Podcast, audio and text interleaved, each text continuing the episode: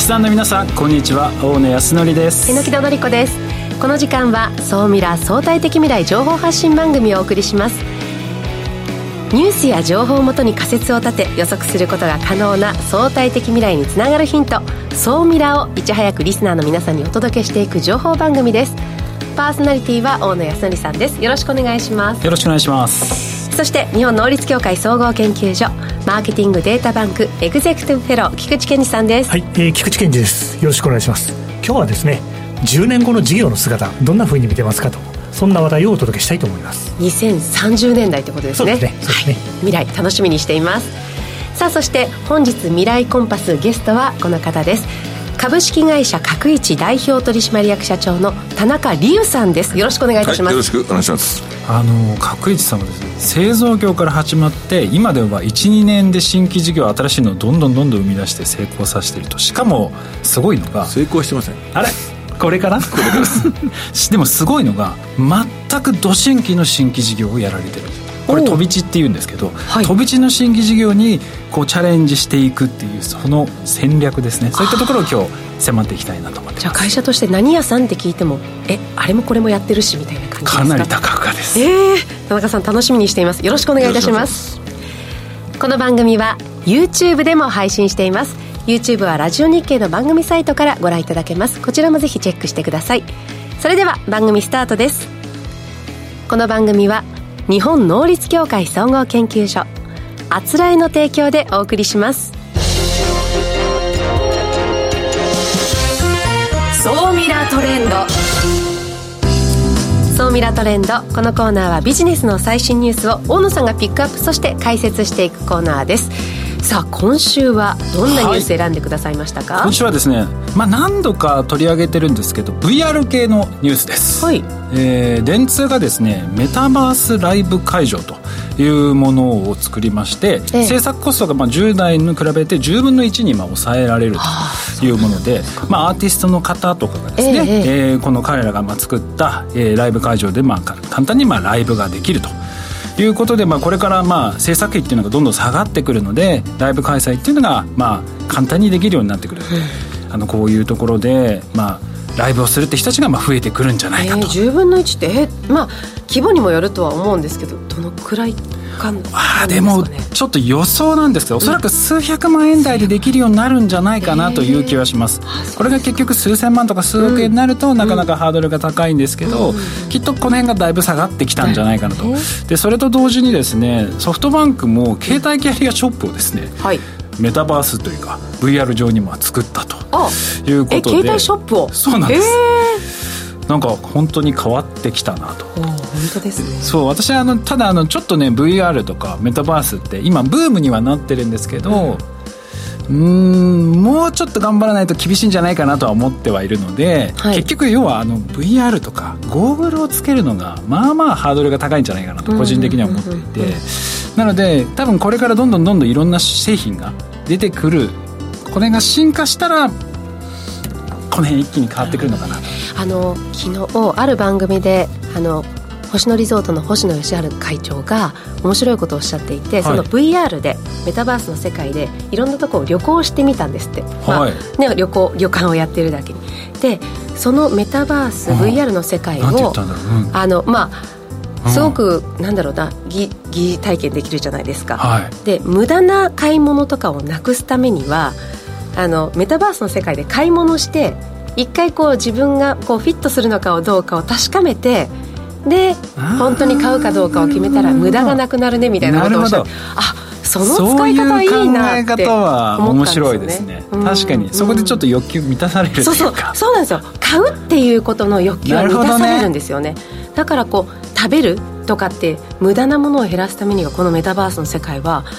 なんかまだまだ私は可能性があるんじゃないかなって。確かにそういう見方だとしたら、なんか分かる気がします、うんね、いやいやだからまだまだ分からないなと思ってますよ。そしたら今度はなんかそういう見方の新しいビジネスとかサービスとかっていうの出てくるかもしれないですね、うん。うん、そうですね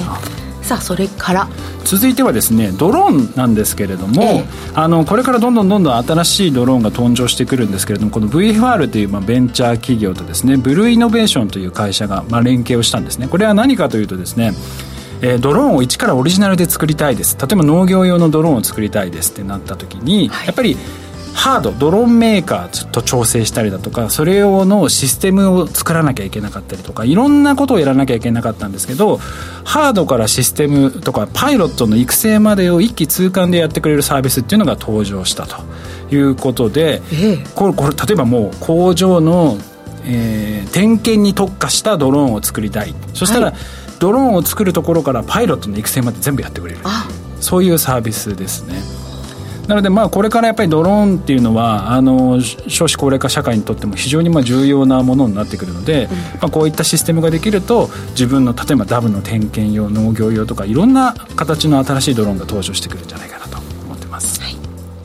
で続いてこれはメルカリが面白いのをやっててですね、ええ、ゴミ、はい、粗大ゴミで持ち込まれた不要品をですねメルカリで販売するということを自治体が始めるという新しいいいですね。これね面白いんですよ。結局ベッドとかいろいろ粗大ごみってバンバン捨てちゃうじゃないですか、はい、それをただにもすんではなく、うんうん、それをまあ市が出店すると、うん、でこれを結局それでもうその儲けるということが目的ではなくリユースの意識を根付かせて、はい、まあ、ゴミを減らすっていうのが、まあ、目的と、うん、この循環型社会実現の近道にということで、うん、もうかなり面白い取り組みだなと続いて今週の世界初です。何でしょう？世界初のニュース、はい、先ほどのにちょっとも近いかもしれないですけれどもあのファンが撮影したライブ映像マルチアングル配信ということで要はちょっと自由になってきてて今ライブ会場でスマホを簡単に取り出せて撮影できるんですよね、うん、そのファンの人たちがスマホで個人で撮影したやつをもうライブ配信でいろいろ見れるっていう。いろんなアングルで見れるとなかなか面白い新しいなんか取り組みでまあそのこっちの角度から見たいとかこのアーティストだけ見たいってしかもいろんな角度からファンがあの撮ってるので、はいはい、それを自由に要はプロのカメラマン以外のカメラを自由に見れるっていう新しい配信システムでした。ね、ドローンが登場してえこんな撮り方があるんだって驚きがありましたけどファンの方がねまたこうして違う視点でカメラで見せてくれる、ねそれもまた違うライブの楽しみ、ね、案外逆に言うとスタッフの動きのとかを撮ってる人もいるかもしれない、ね、そのライブ感というのはねより楽しめるかもしれないですね。面白い。以上総ミラトレンドでした。一旦ここで CM です。相対的未来情報発信。総ミラ。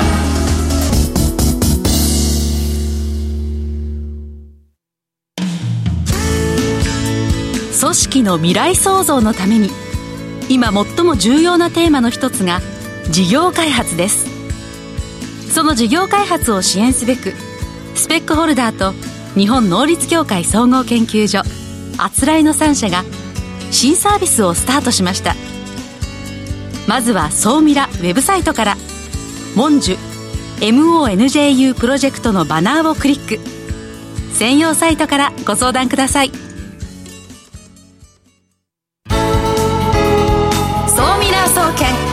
えて。菊池所長。最新データから未来がわかる総ミラ総研教えて菊池所長のコーナーです。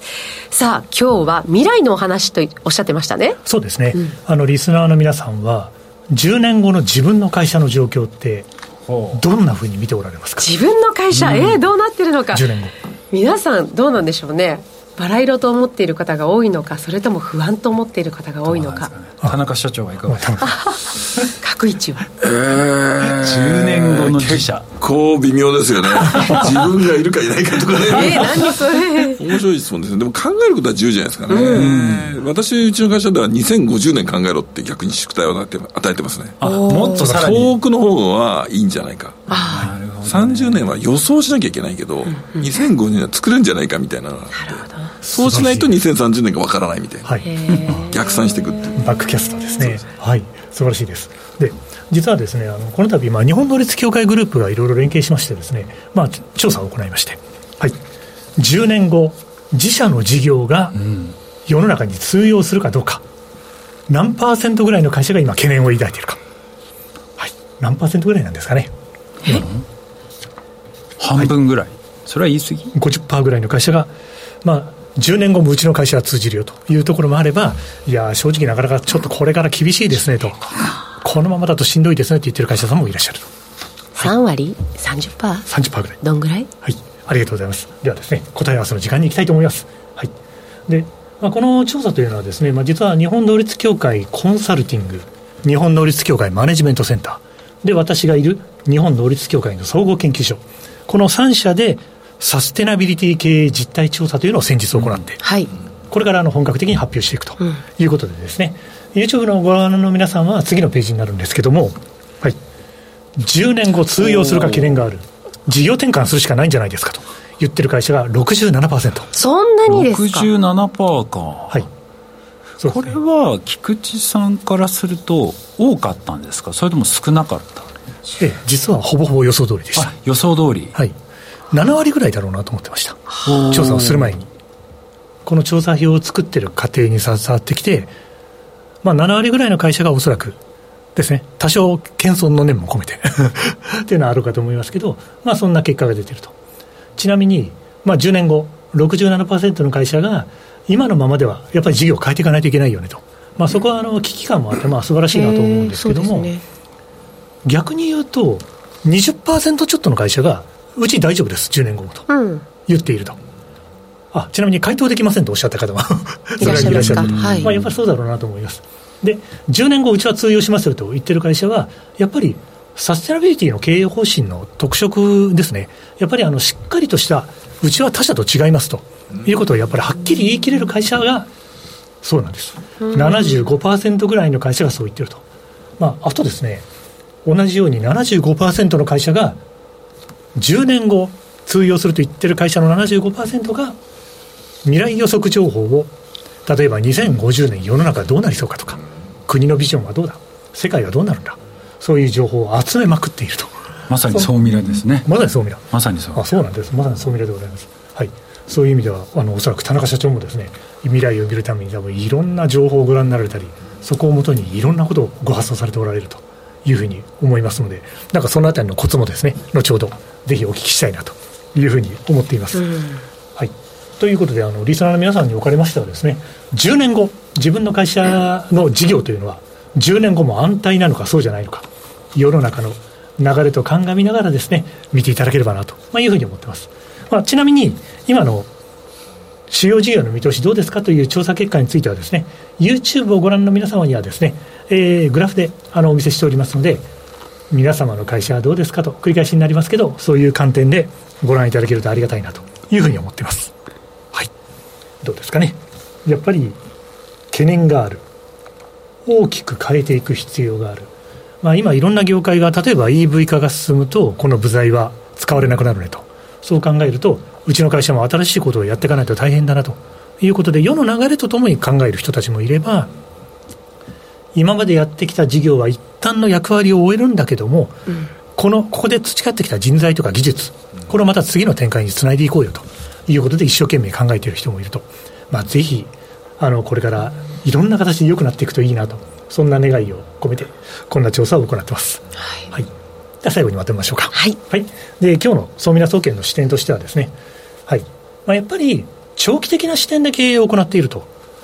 いうことがやっぱり非常に重要で、まあ、まさにあの田中社長のおっしゃられる2050年を見て考えるというのは非常に素晴らしい視点だと私も思います。はい、サステナビリティ経営の先進企業はそういったところだと。あとは角一さんもそうなんですけど日本らしさですよね。日本企業らしさみたいなものを存分に発揮して世界に評価される会社様がもっと増えてほしいと。そんな思いを持ってます。ちなみにこのノルス協会グループが行ったサステナビリティ経営実態調査は今度12月9日に日経 SX シンポジウムというですね、イベントの中で、日本同率協会コンサルティングの小沢社長がですね、その中身を詳しく紹介してくれたり、あと、いろんなセッションがありますので、ぜひ、日経 SX シンポジウムと検索なさってみてください。今日は以上です。はい、ここまでは、総ミラ総研、教えて菊池所長のコーナーでした。相対的未来情報発信、総ミラ。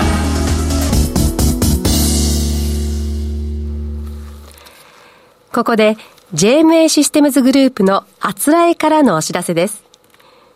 ウェルネス経営にもっとワクワクを。企業のウェルネス経営を強力にサポートするウェルネスエール。ウェルネスエールは従業員の健康管理をアプリで行う法人向けサービスです。健康管理をチームで楽しみ、意欲的に参加する。だから続く。新しいウェルネス経営の形をウェルネスエールが提供します。詳しくは、ウェルネスエールで検索。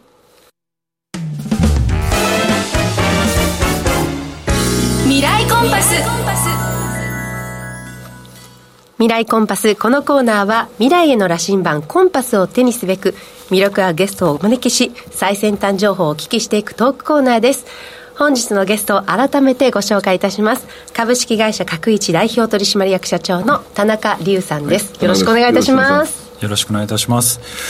この角一という会社は一言で言うと何をやってる会社？って言えばいいんですか、えーと、事業創造会社。事業創造。でも、あでも、しっくりきますね。あの、リスナーの方で知らない方もいらっしゃるかなと思うんですけれども、創業135年の企業さんですね、もともと問屋さんからスタートして、金物屋です、ね、金物屋さん、金物屋さんからスタートして製造業に転身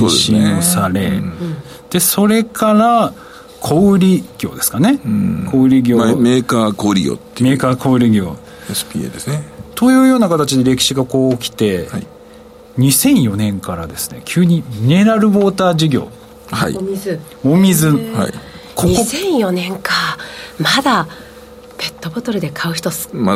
かった時ですよね、まだ外国のものが入ってる段階ですね。はいはいはい。そうもうはっきり言うとその今までとは全く違うその分野での挑戦っていうのがここからこうスタートしていくんですけど、はい、そもそもこのミネラルウォーター事業今までと全然違うような要はシナジーが、まあ、ある意味ない。ない。ない。そう普通はねこうグループシナジーを最大化していくとか自社のアセットをこう活用っていうのが、うん、まあまあ、新規事業のね、まあ、教科書とかにもよく出てくると思うんですけど、全くない分野にこの参入しようと思われたどういう背景あの別に私が参入したいと思ったわけじゃなくて、やっぱり会社の成り立ちが、やっぱり、まあえーと、明治19年は、生まれたともベンチャーだったと思うんですよね。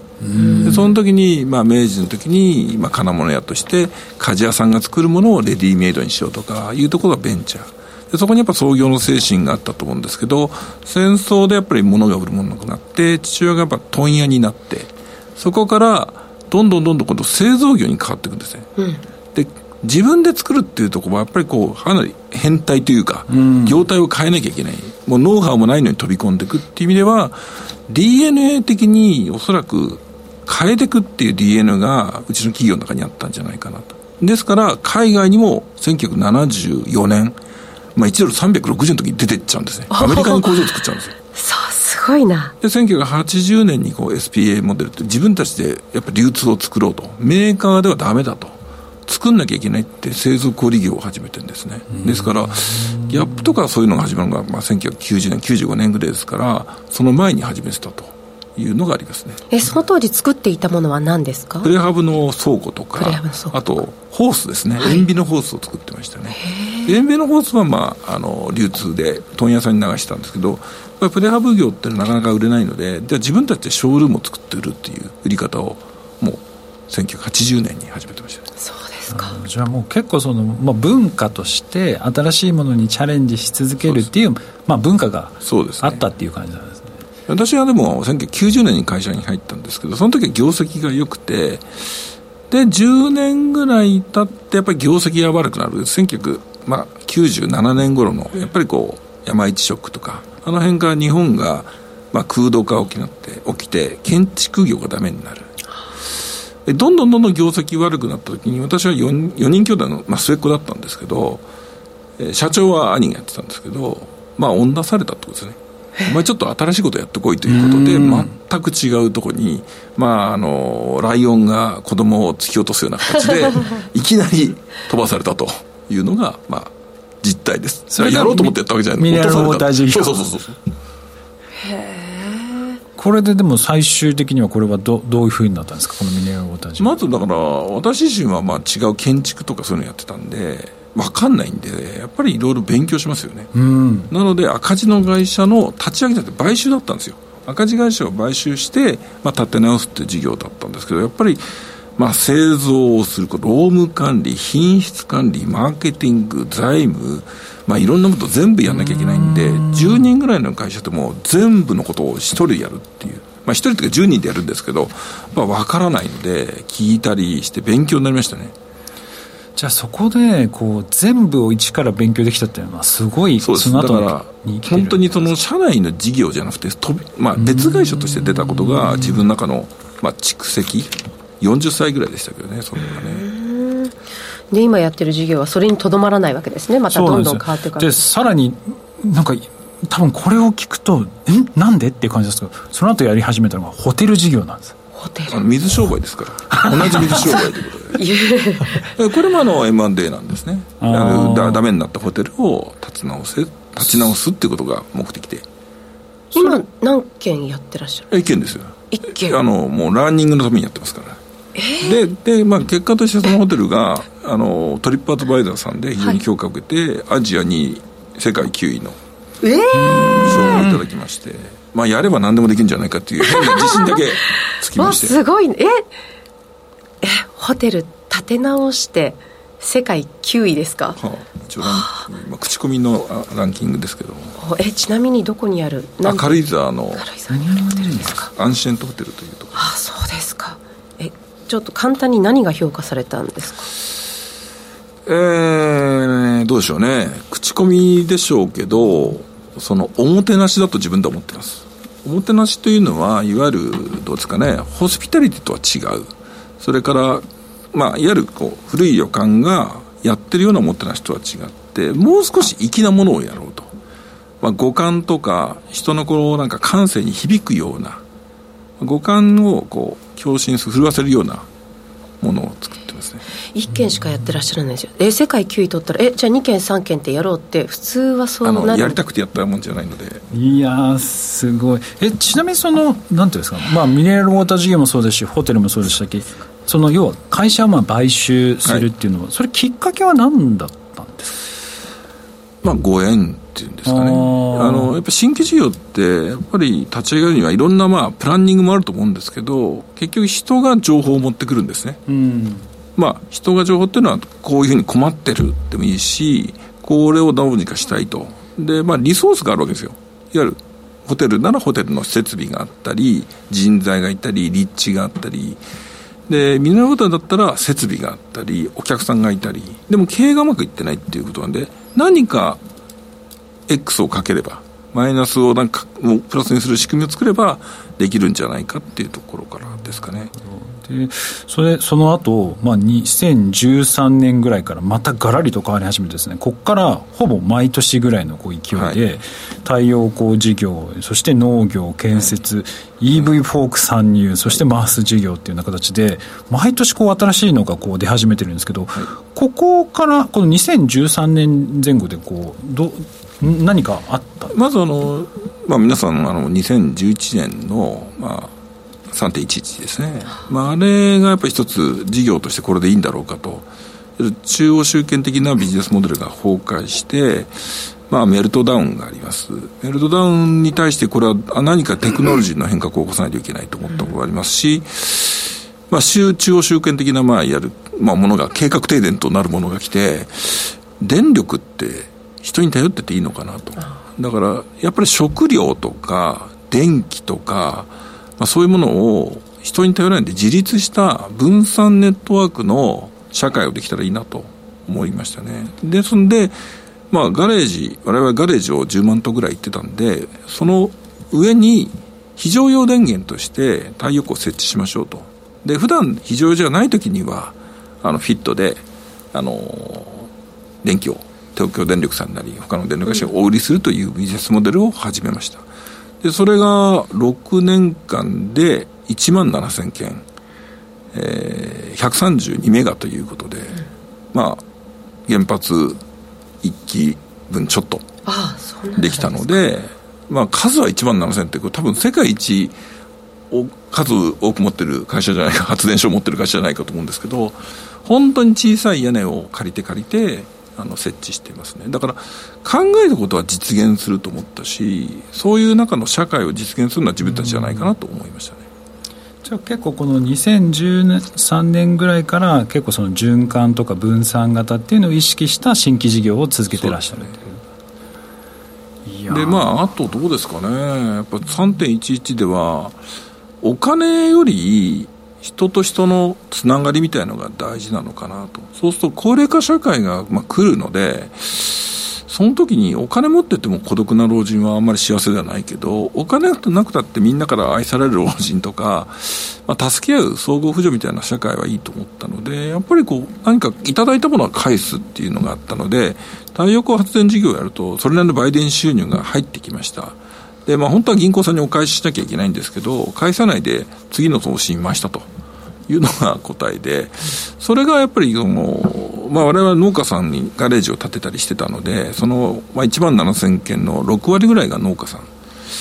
で、まあ、ガレージをその農機具倉庫として使ってるんで、そこのいただいたものを返さなきゃいけないんじゃないかと思って考えてましたね。どうやって返したらいいのかなっていうのと、あとは、あの、フィットって20年間のモデルなので、私が引退するあたりで、なんか我の下のね、社員が合流してる夢を見まして、いかんだと。夢を見た。ビデオを子孫に残してはいけないのに、私はとんでもない滞在を起こしたんじゃないかと思って、だったら自分が使っちゃおうという。こういうふうに切り替えて、ガンガンガンガン新しい事業を、まあ、投資してるっていうか、まあ、何か面白いことないから、何か社会変革できることがないかなっていう意味で、社会にインパクトある事業、うん、利益よりも何かその人が求めてて、物は溢れてるけど、困った人ももっと溢れてるんで、だったらっていうことを視点にしてった。農家さんがやっぱりこう、どうですかね、収入で、後継者不足で収入少なくて、で、農薬をいっぱい撒いてって、で、値段が安くって言ったら、それを反転できないかなっていうことが、まあ、一つの、まあ、ヒントで。で、我々は、まあ、ガレージのお客さんが農家さん。事業としてホースを持ってる。ミネラルウォーターの事業もやってる。だったら、人間の水を、まあ、植物に与えたら変わるんじゃないかなって思った程度の、まあ、妄想ですね。妄想からビジネスが生まれるというのが。いやちょっとですねその農業の話ねちょっと面白いんですよ。なのでちょっとその話はですね、はい、ソーミラーアフタートークの方でたっぷりお話をお聞きしたいなというふうに思っております、はい、えー、本日のゲストはですね、えー、株式会社角一代表取締役社長の田中入さんでお越しいただきました。ありがとうございました。ありがとうございました。さあ今日も本当にあっという間ですね。はい。で来週なんですけれども、はい、来週のゲスト、えー、フィードワン株式会社の執行役員の経営企画部長の名古屋豊さんにですね来ていただきまして資料ですね。魚とか肥料とか。餌の飼料、ね、はい、そちらがこれからどうなっていくのかというのをですね、うん、お話しいただきたいなというふうに思っております。なので来週もですねぜひそちらもご覧いただければなと思います。この後ですね新規事業をどうやっていくのかっていうところもソーミラーアフタートークでたっぷりお話しいたしますので、えそちらもどうぞご覧ください本日今日もですね榎田さん菊池さんありがとうございましたありがとうございましたこの番組は日本能率協会総合研究所あつらいの提供でお送りしました。